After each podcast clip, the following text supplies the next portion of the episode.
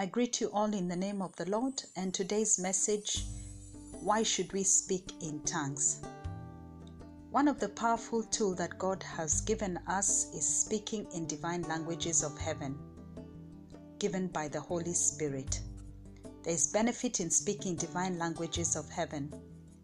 For those who desire the gift of speaking in tongues, the book of Matthew, chapter 7, verse 7 to 8 says, Ask and it will be given to you. Seek and you will find. Knock and it will be opened to you. For everyone who asks receives, and he who seeks finds, and to him who knocks it will be opened. The book of 1 Corinthians 14 2 says, For he who speaks in a tongue does not speak to men, but to God, for no one understands him. However, in the Spirit, he speaks mysteries. If you speak in tongues, you speak directly to God. No demon, no person will hear you. The book of 1 Corinthians 14 4 says, He who speaks in a tongue edifies himself, but he who prophesies edifies the church. If you speak in tongues, you edify yourself. That's changing your spirit.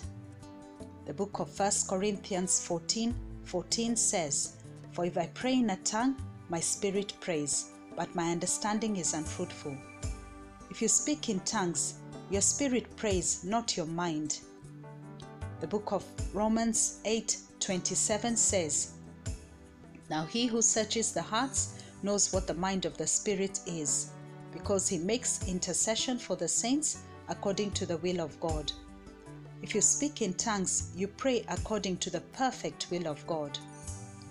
The book of Jude 20 25 says, But you, beloved, building yourselves up on your most holy faith, praying in the Holy Spirit. When praying in tongues, you build yourself up in faith. The book of Romans 8 16 says, The Spirit Himself bears witness with our spirit that we are children of God. Praying in tongues makes your spirit sensitive to God and to His voice. Book of Acts 2 1 to 2 When the day of Pentecost had fully come, they were all with one accord in one place, and suddenly there came a sound from heaven as of a rushing mighty wind, and it filled the whole house where they were sitting. Therefore, praying in tongues is the doorway to the supernatural gifts of the Holy Spirit. First gift that manifested on the day of Pentecost is speaking in tongues, and other gifts followed. The book of 1 Corinthians 14 17 says, For you indeed give thanks well, but the other is not edified. Speaking in tongues makes you worship, giving thanks and praising God in a better way, because your mind is limited to describe God and explaining who He is.